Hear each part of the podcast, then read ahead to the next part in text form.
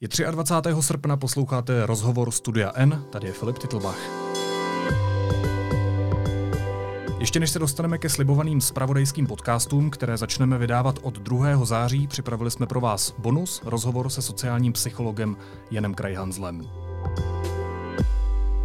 Jan Krajhanzl se už 15 let zabývá ekopsychologií a environmentální komunikací, studuje a zkoumá vztah lidí k přírodě, ale řeší třeba i to, jak komunikovat s českou veřejností o ochraně životního prostředí. A teď je hostem podcastu Deníku N. Honzo, dobrý den. Dobrý den. Co a jak konkrétně se zkoumá v oblasti ekopsychologie?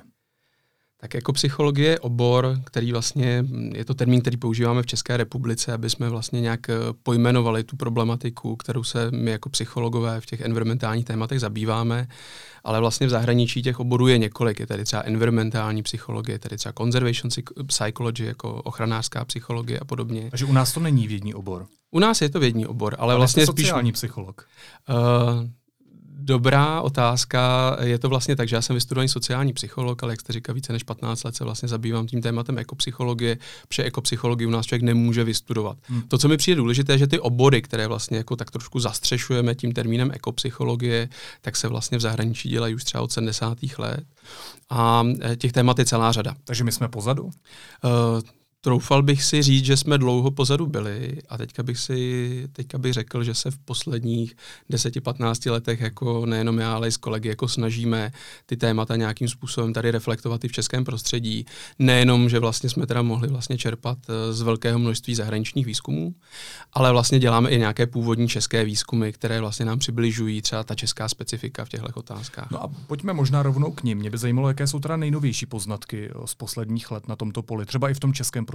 Uh, rozdělil bych to asi vlastně na nějaké tři okruhy témat, která ta ekopsychologie vlastně řeší. To první velké téma je, proč lidé chrání nebo nechrání přírodu, životní prostředí. Co jsou vlastně ty faktory, které ovlivňují, že někdo velmi důkladně třídí odpad, nakupuje bio výrobky, třeba zvažuje dneska společně s Grétou, jestli bude létat nebo nebude létat hmm. letadlem a někdo jiný je k tomu úplně lhostejný nebo dokonce v nějakém jako silném odporu.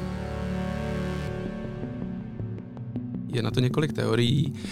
Um, vlastně to, co se tam určitě objevuje, spoustu lidí by si typlo, že vlastně nějakou roli bude hrát nějaké povědomí o problému. To znamená, musím vědět, že já nevím, máme problém s klimatem, máme problém s odpady a podobně. To je poměrně věc, kterou splňují tady ten schůdek, tak na ten si vlastně stoupnou prakticky všichni v té populaci. Ale máte potom i další jako otázky, například vědět, jaká je konkrétní vazba mezi tím mým individuálním chováním hmm. a jaká je vazba mezi tím velkým globálním problémem. Jako, co se děje, když já letím letadlem, jako, jak velká eh, uhlíková stopa to je nebo není třeba pro to A řeší se tohle v české klima. společnosti? Jaká je ta vazba teda eh, Čecha, takového toho většinového, možná průměrného Čecha, eh, k tomu, jak si uvědomuje, jaká, jak velká uhlíková stopa je, když letí letadlem? To já si myslím, že bude vědět velmi málo lidí. Já na to nemám konkrétní data, ale mm, z toho, co víme jako z jiných dat, tak vlastně si myslím, že to bude velmi malé, to povědomí o tom. Na druhou stranu třeba jako spoustu lidí ví, eh, že když si sednou do auta, pojedou třeba do práce autem ve městě, takže vlastně je s tím spojený nějaký smog. To znamená, to je druhý schůdek, těch schůdků dohromady hmm. asi 8. Jo. Uh, pak máte nějaký třetí schůdek a ten je vlastně jakoby takový jako morální, řekl bych. To je jako, když ostatní v tom nedělají nic, například například dál jako jezdí autem, létají, eh, kupují si věci zabalené ve třech obalech, tak jako budu já sám s tím zkoušet něco dělat. Má to smysl? To je taková ta jako ochota přejmout tu osobní odpovědnost eh, nebo neochota.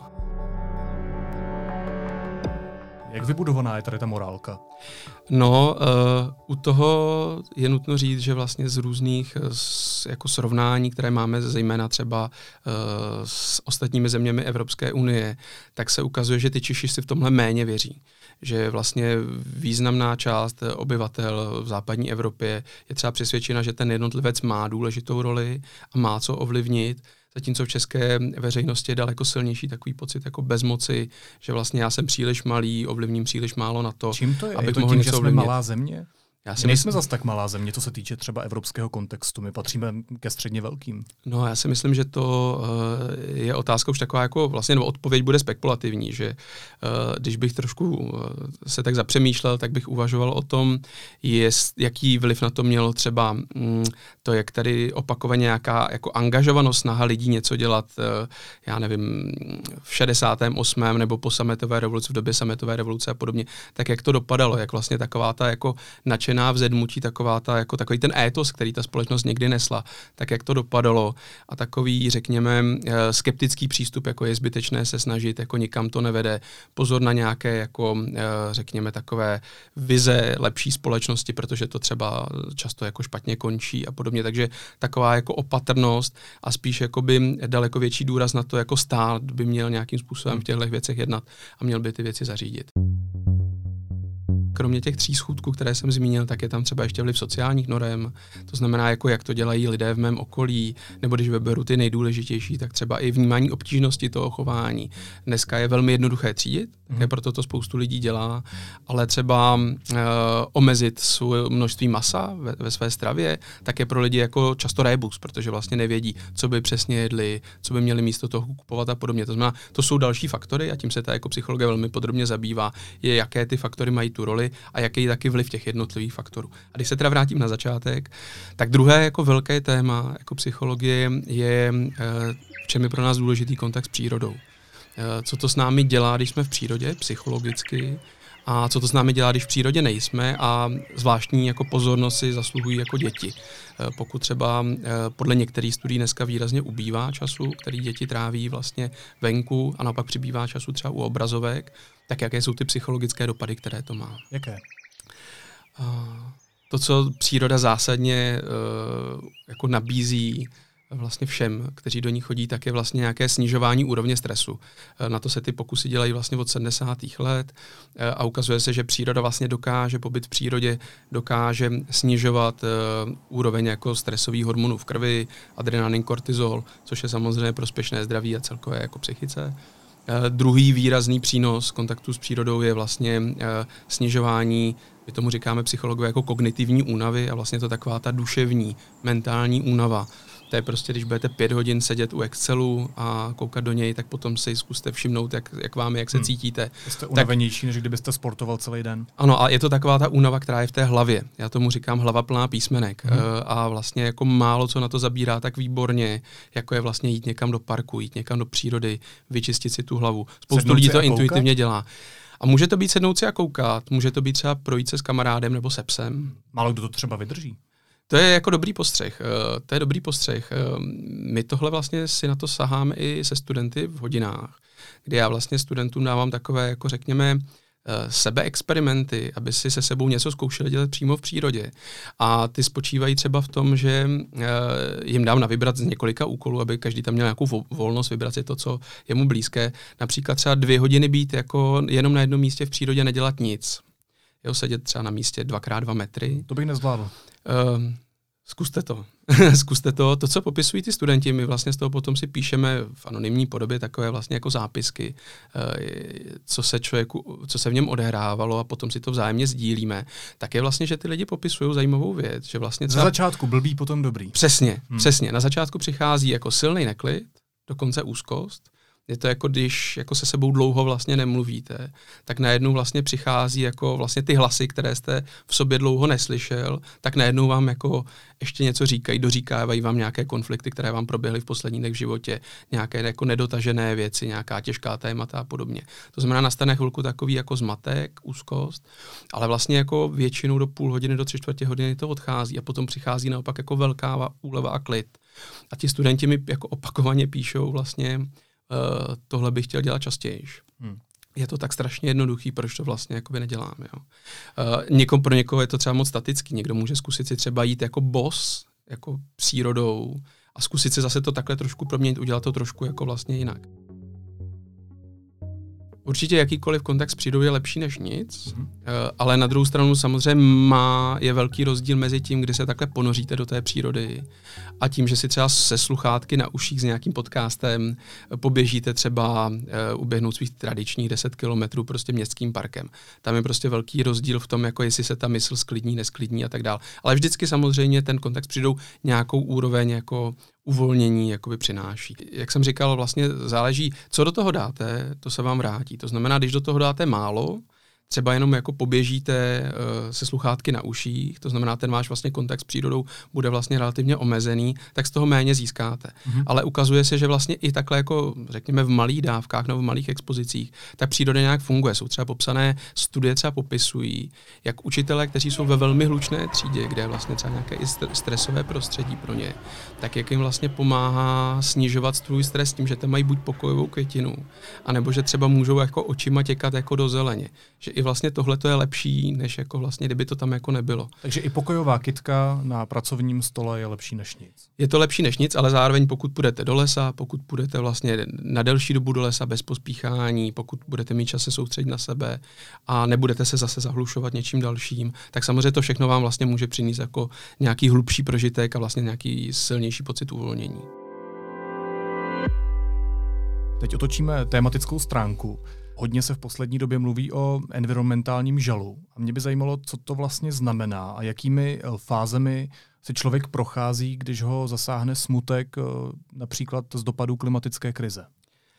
Uh, environmentální žal je teďka termín, který se používá vlastně pro celou řadu jako emocí, které jsou vlastně spojené s, tím, s těmi jako těžkými zprávami, které přicházejí o stavu životního prostředí. Uh, my psychologové někdy se snažíme koukat spíš jako za ten termín, protože žal má nějaké konotace, ale u těch lidí někdy je to vysloveně úzkost. Někde je to třeba silná strach, u někoho to spíš má podobu deprese. E, jsou lidé, kteří mají silný třeba pocit environmentální bezmoci nebo vzteku. To znamená, trošku to beru jako takovou mediální zkratku. Mm-hmm. A už takhle jako to mluvím, tak jako mířím k tomu, že vlastně nedá se to moc jako ze všeobecňovat, že eh, mluvit o nějaký fázi, že by to u různých lidí mělo podobné fáze, tak to se úplně nedá.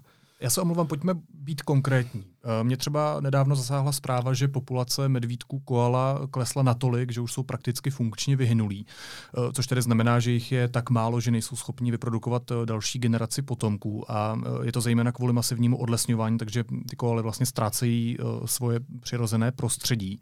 Já jsem u tohohle cítil vztek, smutek a mě by zajímalo, co ve vás vyvolává tahle zpráva.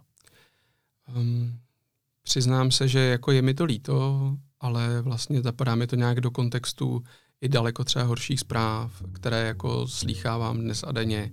E, jsou tady třeba velké studie Světového fondu pro ochranu přírody, které upozorňují, jako, že třeba populace obratlovců od 70. let se propadají tam, kde jsou vlastně sledovány třeba o 40% jako do dneška.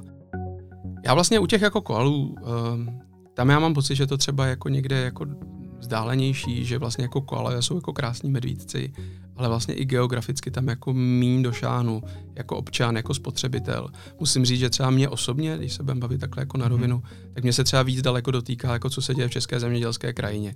Že třeba za posledních 14 let od vstupu do Evropské unie, tak třeba jako jsme přišli zhruba o třetinu veškerého polního ptactva to je prostě zhruba 10 milionů jako ptáků vlastně vymizelo z té české krajiny. Taky to znamená, menší rybníky, potůčky, ubývá hmyzu. A je, jako přijde mi na tom vlastně zajímavé, že jako i když člověk nemusí být moc jako starý, eh, může být v našem věku, tak vlastně v málo čem se to prostředí vlastně zhoršilo tak výrazně, jako třeba v té zemědělské krajině. Že vlastně, když to srovnáme s tím, když jsme byli malí a já ne, s dědou, s babičkou, jsme se procházeli mezi polmy a teďka tam byly jako koroptvé a skřivani, tak zrovna tam jsou tak jako ostré propady těch vlastně populací, že vlastně jako jenom za tu dobu, co jsme vstoupili do Evropské unie, vlastně těch druhů tolik ubylo, protože ta chemizace je díky dotacím jako natolik intenzivnější, že vlastně jako tohle to tady probíhá vlastně za našimi humny, abych hmm. tak řekl. A přesto se mi zdá, že vlastně ta naše odezva, společenská nebo nějaká občanská, je vlastně daleko menší. To znamená, tohle musím přiznat, že se mě třeba dotýká daleko víc. A co s tím? Vy jste psycholog, tak jak poradit lidem, kteří s tímhle vlastně zápasí? Jsem psycholog a obecně se snažím jako držet svého kopita, to znamená vlastně vím, že nemůžu být současně jako psycholog a ještě na plný úvazek aktivista a politik a podobné hmm. věci. To znamená, to, čím se zabývám já, také přemýšlím právě, jak o těchto věcech mluvit jako s lidmi. Jak vlastně třeba tu zprávu o těch třeba ubývajících eh, ptačích druzích nebo o vlastně třeba jak, jak mizí hmyz z české krajiny, tak jak to vlastně dostat jako k běžným lidem, kteří mají vlastně běžné starosti, potřebují uh, dovést děti do školy, vydělat si prostě na chleba, na, na bydlení a podobné věci, tak jak vlastně k ním dostat tuhle tu zprávu. Jo, a vy se tak s tím vyrovnáváte, ale co s tím mají dělat ti lidé? to jako univerzální recept zase neexistuje. Uh, já bych řekl, že vlastně možná to u lidí jde jako po dvou takových jako linkách a možná jich bude ještě víc, ale mě napadají takový dvě zá, základní. Uh, jedna ta linka je, uh, kdy ty lidé se vlastně přes tady to, že třeba vymírají nějaké druhy, nebo že i třeba konec konců ty naše jako perspektivy té lidské civilizace vlastně nejsou úplně jisté, tak vlastně jako se dostávají do kontaktu s tou možností jako Eh, že bychom tady nebyli, že vlastně jako ten náš život je nějak ohrožen nebo život toho světa a dostávají se tím jako do kontaktu s tématem smrti, což vlastně jako pro psychologii není jako nové, není neznámé. Uh, ta naše jako civilizace má dost tendenci tu smrt jakoby vytlačovat z toho jako všedního dne uh, a vlastně tohle je takový způsob, jak se nám ta smrt jakoby vrací, vytlače, vyhodili jsme jí dveřmi, ona se skrze vrací oknem, témata. jo, prostě mm-hmm. skrze tyhle ty témata.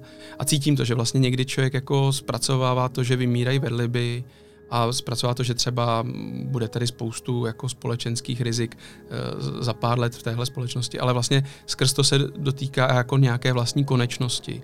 Tak to je vlastně jako jeden směr, jako vlastně vůbec pracovat s tím tématem smrti. A druhý? A druhý směr mě přijde, že vlastně může být pro část lidí zase to téma jako vztahu k té společnosti. E, jako jasně, jaký mít postoj k té většinové společnosti.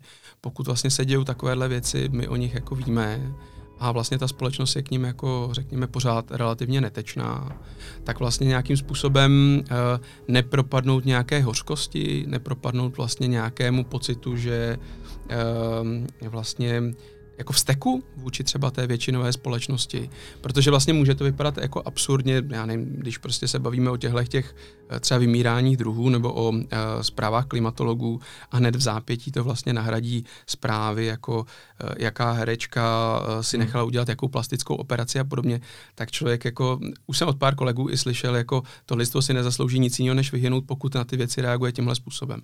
A tam si myslím, že je hrozně důležitý taky nějak s tímhle tématem pracovat, jako já a společnost, můj vztah k ní a vlastně jakoby pečovat o ten svůj vztah s tou společností, aby člověk jako nepropadnul do tohle jako beznaděje. 12 let nelétám eh, letadlem z důvodu jako klimatické změny. Mm, nemyslím si, že tím zachráním jako klima, zachráním svět, ale prostě myslím, že se to dá zvládnout jakoby bez toho. Eh, pak teda, eh, což taky teda bych nedával úplně jako recept všem, ale zhruba taky 12-13 let vlastně nejím maso. Eh, což myslím si, že úplně stačí, když třeba spoustu lidí to maso aspoň trošku omezí, tak jako i to je jako dobrý krok. No, my se ale právě bavíme o těch věcech, které vám ovlivní život. Mm-hmm. Když přestanete létat, tak eh, to cestování třeba pro toho člověka může být mnohem náročnější, když je to manažer a lítá no, například. Ano, určitě je to náročnější. Týden. Maso úplně to samé. Souhlasím a možná teda jako k tomu by mířila ještě jako třetí, třetí možnost a to je vlastně jako zaměřit se na nějakou jako občanskou angažovanost. Vlastně když si, když si porovnáme to, eh, jaký třeba dopad na životní prostředí a třeba konkrétně na to klima mají různé sektory v České republice, tak oproti tomu ten individuální příspěvek se může zdát jako velmi malý. Ehm, konkrétně, eh, když si vezmete třeba dvě největší české uhelné elektrárny, což jsou Chvaletice a Počerady, tak ty mají vlastně dohromady takové množství emisí vyprodukují za rok, jako je veškerá Auto. automobilová doprava v České republice. Um, jedna z těch dvou elektráren vyprodukuje tolik emisí jako veškerá nákladní doprava v České republice. To znamená, pokud by se uh, třeba jedna z těch elektráren zavřela, tak potom jako vlastně člověk, když to tak řeknu, jako může mávnout rukou nad tím, jestli si zajel s rodinou na výlet autem, protože vlastně jako by ten profit pro to mm-hmm. uh, z hlediska těch skleníkových plynů je jako nesrovnatelný. You only speak of green, eternal economic growth because you are too scared of being unpopular. But I don't care about being popular. I care about climate justice and a living planet. Když jsme u toho aktivismu, tak eh, ono se v současné době asi v souvislosti s klimatickou krizí nemluví víc než o 16-leté dívce Gretě Thunberg, která, je to přesně rok vlastně, co začala stávkovat a žádat politiky po celém světě, aby začaly eh, v souvislosti s klimatickou krizí nějakým způsobem jednat. Asi si nelze nevšimnout v Česku, že se stala takovým hormosvodem pro lidi, kteří třeba nepovažují klimatickou změnu za nějak zásadní, a spíš než na obsah toho, na co vlastně upozorňuje, se zaměřují na její vzhled, na její věk, eh, na to, že jí byl diagnostikován Aspergerův syndrom a na to, jakou uhlíkovou stopu třeba sama vytvoří, eh, nebo že je pokrytecká, když se například objevila na fotce, kde pojídá toustový chléb, který byl zabalený v plastu. Eh, čím to je, že se uhýbá k těmto výpadům a neřeší se ten zásadní problém, na který upozorní vlastně nejenom Greta vědci z celého světa? Tak eh, já si myslím, že to je jedna z takových úplně jako základních jako uh, rétorických fint, jako když nemáme co říct jako k samotnému poselství, tak zautočíme vlastně na posla, který te, to, ta, ty zprávy vlastně jako přináší. To znamená vlastně jako nejsou argumenty, tak vlastně jako zautočíme, schoďme uh, jí jako vlastně nositele těch zpráv. Uh, zároveň, když bychom to nebrali jenom takhle řekněme, tuhle tu motivaci nebo tuhle tu fintu bych čekal třeba spíš u těch politiků, kteří vlastně um, takhle o Gretě mluví. Ale když se na to budeme dívat z hlediska jako běžných lidí, tak hmm. samozřejmě Greta je musí jako zneklidňovat. Uh, ta klimatická změna, a to je možná věc, která třeba i ta Greta možná trošku podceňuje, tak není uh, téma, kde bychom lidem řekli, jak je to doopravdy, ty lidé by to uh, promysleli, druhý den prostě by se vyspali, řekli by se, já teďka začnu chránit klima a třetí den by prodali auto, um, šli prostě blokovat počerady a něco takového. Takhle to prostě nefunguje. A takhle to nefunguje jenom, nejenom v tom životním prostředí, ale vlastně v žádné oblasti hmm. lidského života. V lidském zdraví. Všichni vědí, jak máme zdravě jíst, tak kdo zdravě jí například. Znamená, uh, ta Greta je prostě stělesněním pro ně nějakých obav, protože vlastně přináší jako zprávu, která za prvé je uh, příliš ohrožující, a za druhé e, vlastně bourá tu představu toho světa tak, jak ji máme. Bourá nejenom tu představu současnosti, ale třeba si představujeme, jak budeme žít za pár let, jak prostě si našetříme na dovolenou, budeme mít příjemný důchod a podobně. A vlastně ta zpráva té Grety který, která ona je viditelným nositelem vlastně té zprávy, tak vlastně bourá tyhle ty naše představy. Takže to vyvolává i tuhle tu eh, agresivní odezvu. Vy se zabýváte komunikací s českou veřejností v oblasti ochrany životního prostředí. A mě by zajímalo, co teda v tomhle případě zabírá. Jaký příběh, jaká narace na Čechy eh, funguje? Já si myslím, že ty úspěšné uh, příběhy ještě pořád hledáme, že vlastně na to není nějaká jako uh, jednoznačná, jednoznačný recept, uh, taky bude záležet téma od tématu. Já si třeba, když zůstaneme u té klimatické změny, tak já tam považuji za úplně zásadní téma důvěry. Eh, klimatická změna není jev, který by lidé mohli pozorovat úplně jako denodenně všude kolem sebe. Jako my, kteří eh, vnímáme tu klimatickou změnu jako problém, tak ano, slyšíme o suchých lesích, slyšíme o přívalových deštích a podobně a vidíme zatím klimatickou změnu. Ale ta běžná populace si to takhle nemusí spojovat, protože ta klimatická změna nemá jako ty jednotlivé jevy, nemají jako velkou nálepku, jako prší, protože klimatická změna, nebo je sucho, protože klimatická změna. Prostě hůř se ta realita interpretuje, um, aby byla jednoznačně spojená s tou klimatickou změnou, taky ty změny většinou probíhají velmi pomalu a tak dále. A uh, v téhle situaci, kdy vlastně jako, uh, když by vám bouchla chemička, tak by všichni začali řešit bouchnutou chemičku, tak ta klimatická změna je taková plíživější, vlastně neviditelnější. Tak vlastně zásadní je, jakým způsobem se ta zpráva o klimatické změně jako konstruuje vlastně společensky. Ať už uh, ze strany médií, anebo ze strany vlastně těch aktivistů. A pokud mi vlastně většina lidí má ty zprávy jako o klimatické změně a o tom, co taky přijde, ty, ty, ty, tu budoucnost, kterou nikdo nemůže teďka vidět, ale je vlastně za dveřmi, tak to, co považuji za absolutně zásadní téma, tak je vlastně jakoby důvěra těch uh, aktivistů u veřejnosti. Jako jak získávat tu důvěru jak tu důvěru jakoby nestrácet. Myslím si, že je strašně důležité mluvit o třeba klimatické změně velmi věcně a v podstatě trpělivě. Myslím si, že je velmi nebezpečná ta cesta, kdy se z toho dělá řeknu to s odpuštěním jako klimatické porno, kdy se hmm. opravdu jako e, velmi barvitě líčí ty katastrofické scénáře. To není cesta, která by i podle různých výzkumů, které se děly, ukazovala, že by vedla jako správným jako směrem. Stejně tak ehm, je velmi důležité vlastně nabízet řešení, ale jako realistická řešení. Ehm, ukazuje se, a to je zajímavá věc, jako jedna právě z těch jako psychologických, eh, která vyplývá z těch výzkumů, že vlastně naše ochota přijmout existenci problému hodně souvisí s tím, jestli máme nebo nemáme po ruce nějaké řešení. Někdy to řešení nemusí vůbec existovat. No, ale eh, pokud jsou problémy, které vlastně eh, se nemluví vůbec o řešení, tak lidé mají tendenci vůbec pochybňovat, že ty problémy jsou. Je vlastně těžší akceptovat tu existenci problému. To znamená, i pokud chceme, aby ty lidé více připustili, že klimatická změna probíhá a že máme nějak postupovat, tak myslím si, že už jako přišla doba, kdy je potřeba nejenom popisovat jako tu klimatickou skutečnost a ty fyzikální rovinu, kterou to má, ale vlastně začít jako z té hrůzy, která se popisuje, tak vlastně začít ukazovat východiska, začít ukazovat, co by ta společnost měla dělat. A někomu to může znít paradoxně, ale čím víc budeme vlastně mluvit ne o, té, o tom problému, ale o těch řešení, tak tím víc bude přibývat vlastně lidí, kteří si uvědomí, že ten problém máme. Vlastně. Je výzkumy dokázané, nebo to je vaše hypotéza? Je, je to, je to výzkumy, je to prokázané, že vlastně jako obecně před problémy, pro která nemáme řešení, za, před nimi zavíráme častěji oči. Když jsme se bavili o těch možná příbězích, naracích, jak, jak vlastně o tom mluvit, tak čím jsou specifičtí Češi, na co slyší? No, uh, já bych Čechy charakterizoval tak, že mají vlastně velmi silný, řekl bych, až jako sentimentální vztah k přírodě, ke krajině. Uh, v jednom rozhovoru jsem to přirovnával i k tomu uh, Rudolfovi Hrušínskému, kdo ve filmu Vesničko má středisková s těmi zamženými očimi prostě se kochá tou českou krajinou, vždycky skončí ve škarpě, uh, tak vlastně uh, podle nejrůznějších průzkumů, i včetně těch, které jsme dělali my sami, tak Češi jako uh, říkají, že jsou jim blízké myšlenky ochrany přírody, že vlastně rádi v přírodě tráví svůj čas, že je důležité vychovávat děti k ochraně přírody, že vlastně většinu eh, zjišťovaných jako environmentálních problémů považují za závažné nebo přímo velmi závažné.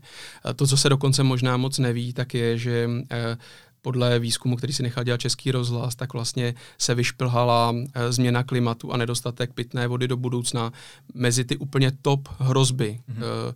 Nedostatek vody číslo jedna, změna klimatu číslo tři, těsně za mezinárodním terorismem. A dokonce ta změna klimatu meziročně poskočila o 15%. To znamená úplně nejvíc ze všech těch témat. To znamená, jako je tady silný vztah k tomu a je tady mimochodem velmi silná, myslím, zatím nevyužitá podpora eh, pro český stát, aby se těmi tématy velmi aktivně zabýval. Říká jako psycholog Jan Kraj Hansl. Honzo, děkuji, že jste byl prvním hostem Studia N. Děkuji vám. Ještě jednou připomínám, že zpravodajské podcasty Deníku N začneme vydávat od 2. září, budou dostupné na webu Deník NCZ a v podcastových aplikacích Spotify, Apple Podcasts a Podbean. Budeme rádi, když nás začnete poslouchat a odebírat jakékoliv typy nebo nápady pište na e-mail filip.titlbach.deníkn.cz. Naslyšenou u příštího dílu.